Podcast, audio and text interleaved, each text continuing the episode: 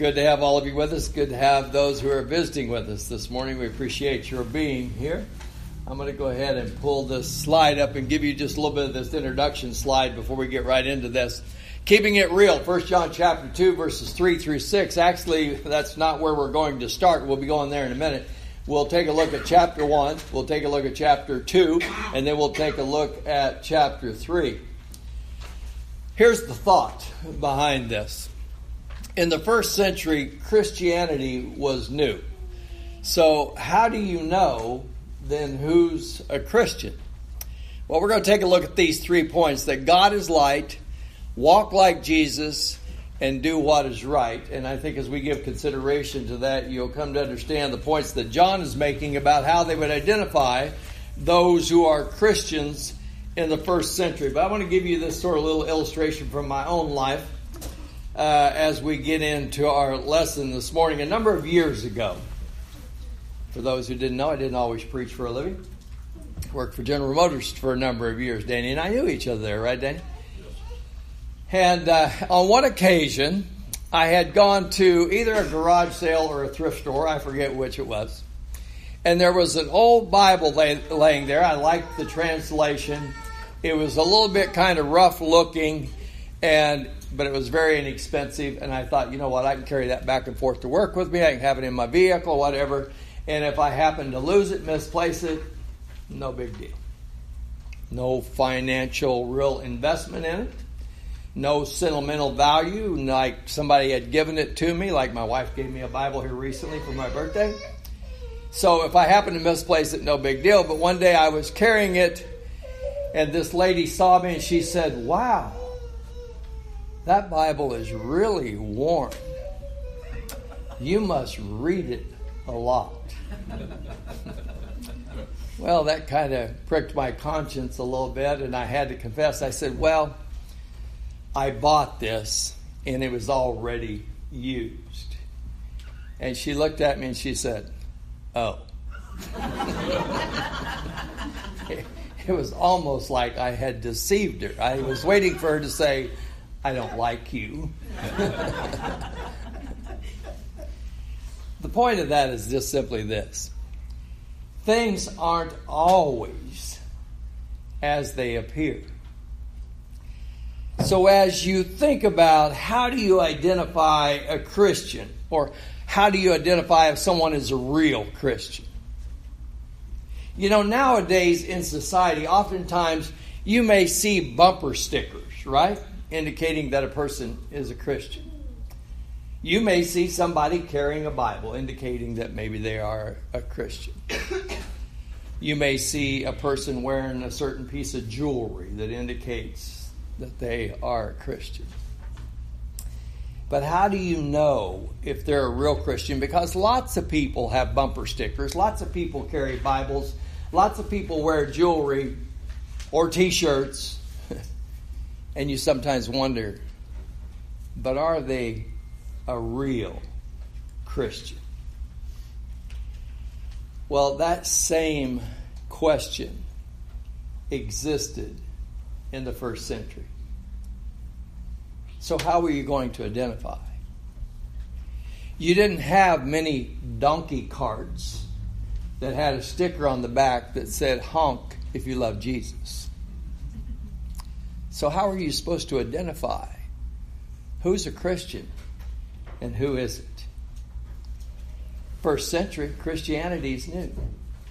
Identifying a Christian and that concept is new. Well, what I want to suggest to you is John addresses that concept in this letter. It's been close to 60 years since Jesus died on the cross. He's no longer walking the area of Galilee and having those follow after him, and they'd say, oh, well, those are Christ followers. Because Jesus is gone, and they're scattered. And the apostles, for the most part, are all gone.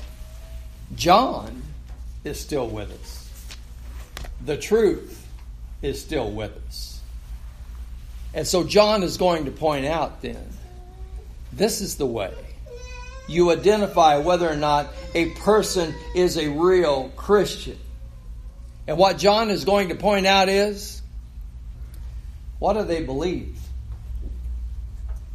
How do they live? And who do they love? That's the way to identify a Christian. So I want you to kind of put these categories in mind it's doctrinal, it's ethical, and it's relational. And the doctrinal and ethical part of that is what sustains the relational part of that. So keep that in mind as we give consideration to this this morning. First point is God is light. So now I want us to back up because we're going to look at 1 John chapter 1, then chapter 2, and then chapter 3. 1 John chapter 1, verse 5 through 7. This is the message which we have heard from him and declare to you that God is light, and in him is no darkness at all. If we say that we have fellowship with him and walk in darkness, we lie and do not practice the truth. But if we walk in the light as he is in the light, we have fellowship with one another, and the blood of Jesus Christ, his son, cleanses us from all sin. Now, the point I want you to notice about that is this. The first point John is really making is ethical. Now, I know as Christians, and in talking to others, oftentimes where do we start? Do we start with the ethical issue or do we start with the doctrinal issue? Well, most oftentimes we probably start with the doctrinal point, don't we? And so we think about passages like 1 Peter chapter 1 and verse 23 where you have been born again not of seed which is perishable but that which is imperishable. And that seed, we know, is the Word of God because Jesus explains that for us in Luke, the eighth chapter. He says, and the seed, as he's talking about the sower, and the seed is the Word of God. So we think about the Word of God being planted in a person's heart, and if it's allowed to grow and take root, then it produces, bears fruit, and what comes forth? A Christian. And so a lot of times that's where we start. But I want to add this to it. Romans, the sixth chapter, and about verses 17 and 18. The Apostle Paul says that though you were formerly slaves of sin, thanks be to God that you became obedient from the heart to that form of doctrine to which you were delivered and having been made free from sin, you became slaves of righteousness. What Paul just say? he said you became obedient from the heart to that form of doctrine, of teaching. Now, the point I make from that is this Years ago, when we were having our house built, I remember being there on one occasion where the house was pretty well all constructed. and they were going to make a sidewalk that went from the front porch out to the driveway. And I stood there and watched this. They made this form. And then once they got that all set up, then they poured concrete in there and they made that sidewalk. That's the same idea. That's the same word that Paul is using there. You became obedient from the heart to that form of teaching to which you were delivered. And so the scripture teaches us through faith and repentance and confession and in baptism, a person becomes a Christian. It's that form of teaching that was delivered, and you followed that. And that's how you became a child of God. So, now here's the question. Why does John begin with ethical instead of doctrinal? And the point is this just simply a reminder. Who's John writing to? He's writing to those who are already Christians. So I don't need to convince you about how to become a Christian. I'm going to convince you about how to live as a Christian. That's why he starts with ethical. And he's talking about walking, them as Christians walking in the light, them having fellowship with God and with one another. As we've talked about a series of lessons from 1 John, one of the things that we have mentioned is John's intent for these believers to go deeper in their faith. And that's what John's suggesting now. What made you a Christian, and that now you're a Christian, you need to follow up, go deeper with that. And this is the way to do that. He wants them to walk in the light. We talked about 3 John a couple of weeks ago in class. And when John wrote to Gaius, he rejoiced in the fact that he had heard that Gaius was walking in the truth. So John is saying, not only did you become a Christian, John now rejoices that he hears Gaius is walking in the truth. He's following that. And when John uses that word walk, it's used in reference to everyday life. And what John is suggesting is this makes a difference in the way you live. It makes a difference in the way you think. It makes a difference in the way you act. It makes a difference in the way in which you treat other people. And so John talks about light and he talks about darkness. Are you walking in the light or are you walking in darkness? So, what John is suggesting is in this walk, are you making progress. And the reason why I make that point is this is because sometimes people talk about going deeper in their faith. Now, watch this, Sue. Sometimes people will say, well, if we want to go a little deeper, we need to study Revelation, don't we? Isn't that what we need to do? or you know what? If we're really going to go deep, we need to have a whole lot of lessons where you tell us about a whole lot of Greek words. Now we're getting deep. And how do they? I, I want to share something with you. People talk about going deep, but I think it's funny. Nobody has ever said to me,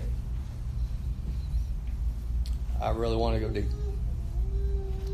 So I think what we ought to do is we ought to have a verse by verse study of the book of Leviticus. then we'll get deep. Well, you know what? I want you to think about that. Because you know what Leviticus deals with? Leviticus deals with holiness. The holiness of God and the holiness of God's people. And God saying, I am holy, therefore you shall be holy. You know what else Leviticus deals with? Leviticus deals extensively with sacrifice. Sacrifice. And sacrifice is foundational, fundamental to God and His people and the relationship that we have with Him and how it's made possible that we can have a relationship with Him.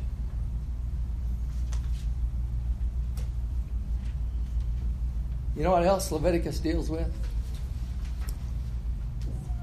Leviticus deals with atonement. That's the reconciliation between God and his people. It's the shedding of sacrificial blood that's substitutionary for our blood, for shedding our life. And God shows how, through sacrifice, His people can be declared clean and pure, holy. You know what else Leviticus deals with? One more point. Leviticus 16 tells us about the day of atonement, that annual day.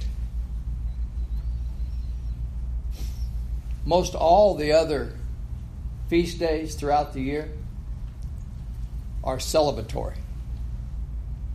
The Day of Atonement is a day for fasting, it is a day for mourning.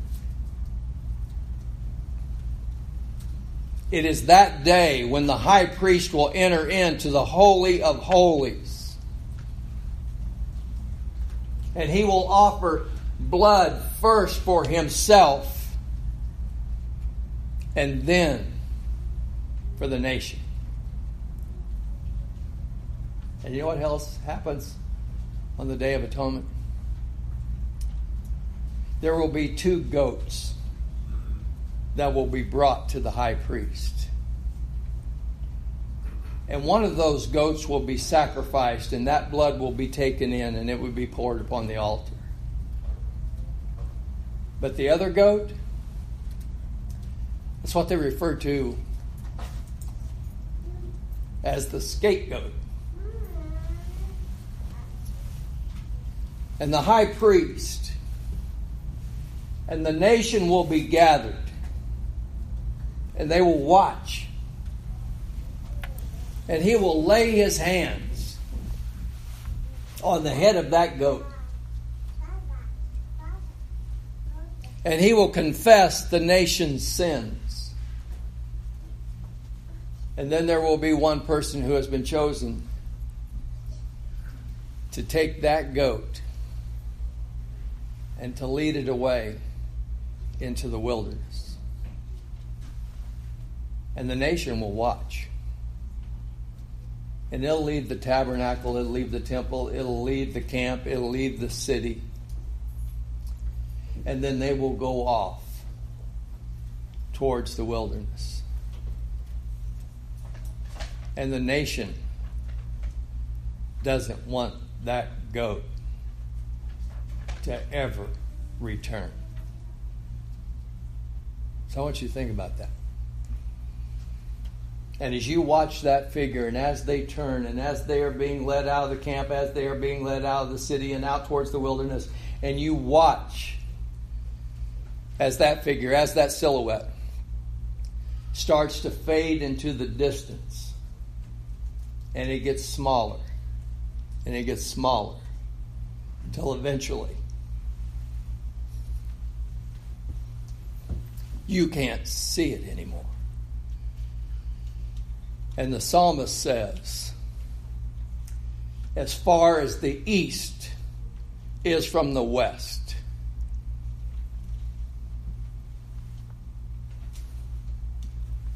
I have removed your sins from you.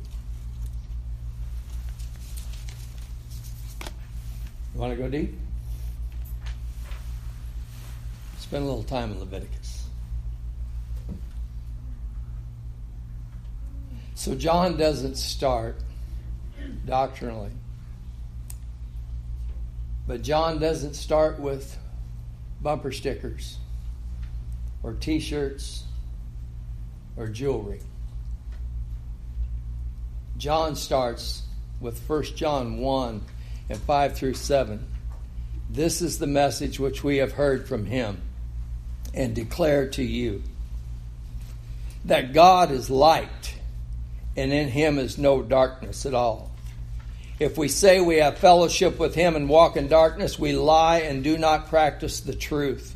But if we walk in the light as he is in the light, we have fellowship with one another, and the blood of his son Jesus Christ cleanses us from all sin. You know what John's saying? John's saying, You want to go deep? Stop sinning. That's what he's saying. But secondly, walk like Jesus walked. Now, John chapter 2 and verse 3 through 6. Now, by this we know that we know him if we keep his commandments. He who says, I know him, and does not keep his commandments is a liar, and the truth is not in him. But whoever keeps his word, truly the love of God is perfected in him. By this we know that we are in him. He who says he abides in him ought himself also to walk as Jesus walked. I reference light in chapter 1. And, and in Scripture, oftentimes when the word light is used, it refers to truth, it refers to purity, it refers to holiness. But here's sort of the challenge in that day and time there was the philosophers and the false teachers that would also use that word light. And one of the ways in which they would use that word light as a metaphor is to refer to kind of that higher knowledge, that higher self awareness.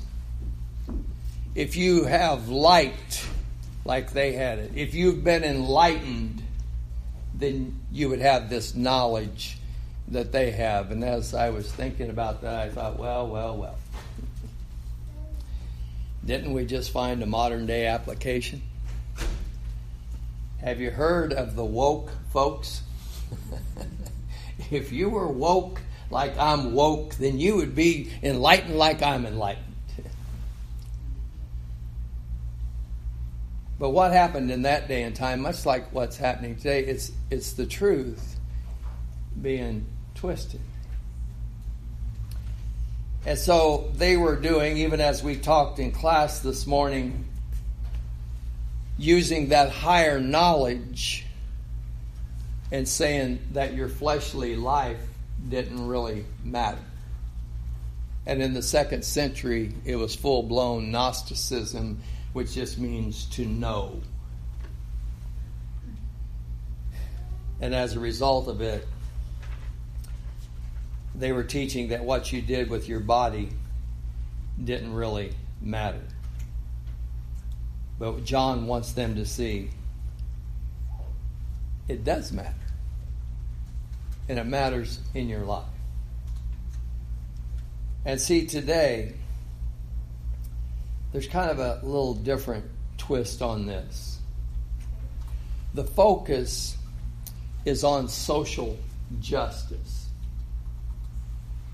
equity. That's what we really ought to be focused on. Not individuals' lives and how we live, but just this sort of social justice. And as far as religion is concerned or worship is concerned, as long as you're just sincere and you have this heartfelt sort of worship, then that's that's all that's necessary. So I'll just remind us all of this. God is the God of social justice. Jesus said it a long time ago in Matthew the seventh chapter and verse twelve. Do unto others as you would have them to do unto you in Matthew, the 22nd chapter, in verse 39, when Jesus gave the second greatest commandment,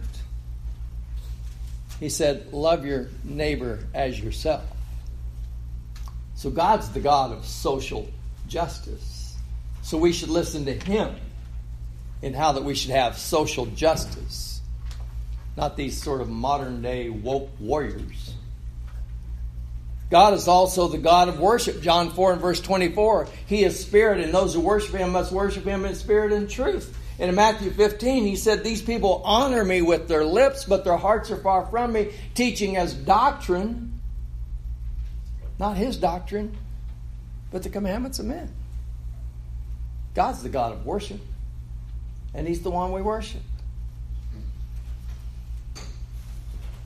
And God is the one whom we'll give account to, not these social warriors, so to speak. 2 Corinthians 5 and verse 10 we must all appear before the judgment seat of Christ and give an account for the things which we've done in the body, whether they be good or bad. God's the God of social justice, God's the God of worship, God's the God of accountability. And walking in light as Jesus and Paul points out, is more than just lip service to that. And so John says we should walk in the light. Because God isn't light just because of knowledge. And God isn't light just because he's spiritual. God is that but God is holy. In 1 John 1 and verse 6, he says, If we say that we have fellowship with him and walk in darkness, we lie and do not practice the truth. So, what John is saying is truth has got to be applied. So, let me give you kind of a list of truth where we understand, we know it's got to be applied. I'll just use one from everyday life. Seatbelts save lives. Is that a truth? But in order for that to work, you got to click it, right? Well, it's the same thing spiritually. Truth. Men and women are created in the image of God. That's why they deserve dignity and respect. And God's Word said that from the beginning. Truth. Our bodies are to be a temple of the Holy Spirit. The application of the question is Does he feel at home living in our body? Truth. Everything that we have, including our lives, our bodies, and everything that we own, possess, is from God. Application? We're just stewards of it. He's put us in charge for a little while. And we have to ask ourselves, what are we doing with it? So John's point is real Christianity, a real Christian Christian doesn't just know truth, but they do truth. And so John will begin chapter 2 and verse 1. He says, I write these things to you so that you may not sin. Verse 3 By this we know that we know him if we keep his commandments. So John uses words like know, and he uses words like truth. And what he's saying is these are the things that will lead you deeper into relationship with Jesus Christ. So John wants us to understand if someone says they're a Christian, now watch it. if someone says they're a Christian and then they don't do, what's John say about that? He says they're a liar. Now we read that we think, whoa, that's harsh. So why has John used such strong language? Because John is serious. That's why. And John is talking about eternal life. And he's talking about eternity. And what John wants us to understand is what you do determines where you spend eternity. So that's why he uses that strong language. Matthew 7 and verse 21, right? We quote this passage a lot. Not everyone who says unto me, Lord, Lord, shall enter into the kingdom of heaven, but he who does the will of my Father which is in heaven. So Jesus is saying there's those who do and there are those who don't. And that's what John's saying. So, third point do what is right. Take a notice, 1 John chapter 3 and verses 7 through 10. Little children, let no one deceive you. He who practices righteousness is righteous, just as he is righteous. He who sins is of the devil, for the devil has sinned from the beginning. For this purpose the Son of God was manifested, that he might destroy the works of the devil. Whoever has been born of God does not sin, for his seed remains in him, and he cannot sin because he has been born of God. For in this the children of God and the children of the devil are manifest. Whoever does not practice righteousness is not of God, nor is he who does not love his brother.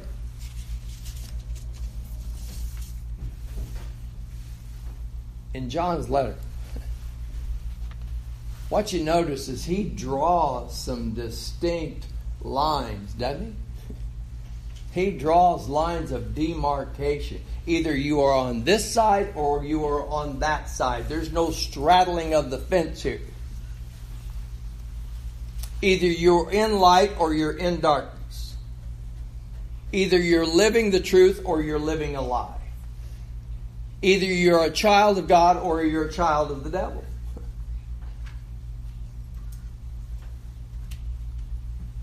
So John gives these signs. And that's why I titled this lesson, Keep It Real. Because that's what John's saying. But John says in verse 6 that, talking about Christians, that they do not sin, but John is not talking about perfection. Because in John chapter 1, he's already told us that if we say that we have no sin, that the truth is not in us. And John will go on to say what we should do with our sins as Christians is to confess our sins, and the blood of his Son will cleanse us from all unrighteousness. So, what John, the point he's making here in chapter 3 is a person who is a Christian, that his seed abides in us, they don't go on sinning. They're striving to live according to God's Word. And the more that we grow in our faith, the more we walk in the light. The more it shows up in a person's life. That's what John's saying. So I'm going to give you this illustration. Now, these are homemade slides, right? But I think it'll help us to kind of see, and that's where we'll kind of wrap this lesson up today. We'll talk about doctrinal, and we'll talk about ethical. And John wants us to recognize that, and he wants us to make application of it in our lives. So here's the first one. Oftentimes, when we think about a person making progress doctrinally. We're thinking about them growing in knowledge. So on this end of the scale, I put no God, because sometimes people do not have God in their life. On the other point, uh, end, I put know God. We're coming to know Him better and better. But along this line, as we are traveling doctrinally, maybe we come to believe there is a God. And He made me. And I travel a little further and I come to understand that sin is not living up to God's standard for me. Romans 3 and verse 23, and Paul says we all sin and fall short. And that sin means transgression of his law. It's a missing of the mark. And maybe I come to understand I've missed the mark in my life. And sin causes separation between me and God. But I'm taught about Jesus Christ and how those sins can be forgiven. and I come to believe in Him, confess Him, repent, and be buried with Him in baptism where those sins are washed away, just like we talked earlier. As far as the east is from the west, those sins are removed. And that slate is wiped clean and I come forth from that watery grave of baptism, a new creature in Christ. 2 Corinthians 5 and verse 17. And I start clean. And John tells me if I sin, then what I'm supposed to do with that sin is to confess it, and the blood of his son will continue to cleanse me. But I'm growing, I'm learning how to live, and that's what John is writing about. How Christians live and apply his word, walk in the light and we come to know more and more about God. But I believe John also suggests that this one line doesn't make the full application. So there's another line. This is the ethical line. And down here, a person is in sin. John would say darkness. But as they move up that ethical line, they're moving towards light and they're moving towards holiness. And in the same sense, it's a learning, it's a growing, it's being conformed into his image. It is, as Paul suggests over in Colossians, the third chapter, it is that putting off of the old man and it is the putting on of the new man. But I want to give you just a couple of quick references to the Sermon on the Mount that I think will help us to understand that ethical growth and development of a Christian. In Matthew, the fifth chapter, in about verse 27, Jesus said, You have heard it said, that thou shalt not commit adultery. That was in law. There's the fact. But Jesus doesn't want to just leave it there. He wants us to grow. And so he says, But I say unto you, if a man looketh on a woman to lust after her, he's already committed adultery with her in his heart. See what Jesus is saying? I want you to grow. I want you to grow spiritually. I want you to come to understand how this works. Avoid adultery. Stop it where it starts. It starts in the heart. In Matthew, the fifth chapter, in verse 21, he will say, You have heard it said of old, Thou shalt not murder. Don't commit murder. But he goes on to say, But I say unto you, anyone that looks on their, that is angry with their brother,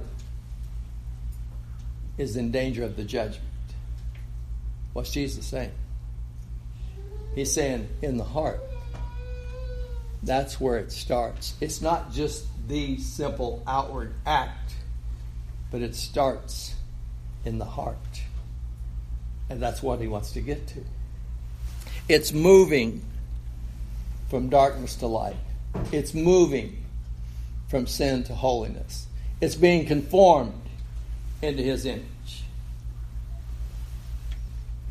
When Jesus says, that's in the Sermon on the Mount. So when Jesus gets to that passage that we oftentimes quote in Matthew 7 and verse 21, not everyone who says unto me, Lord, Lord, shall enter into the kingdom of heaven, but he who does the will of my Father which is in heaven. He has talked doctrinally and he has talked ethically. That's doing the will of God.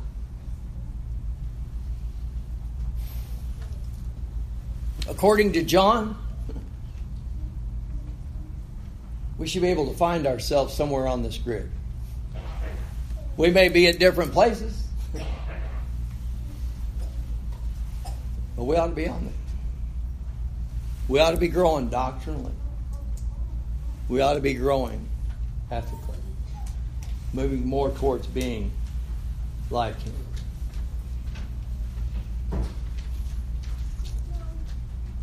So, John helps us keep it real. And so we have to ask ourselves where are you spiritually? And what direction are you moving?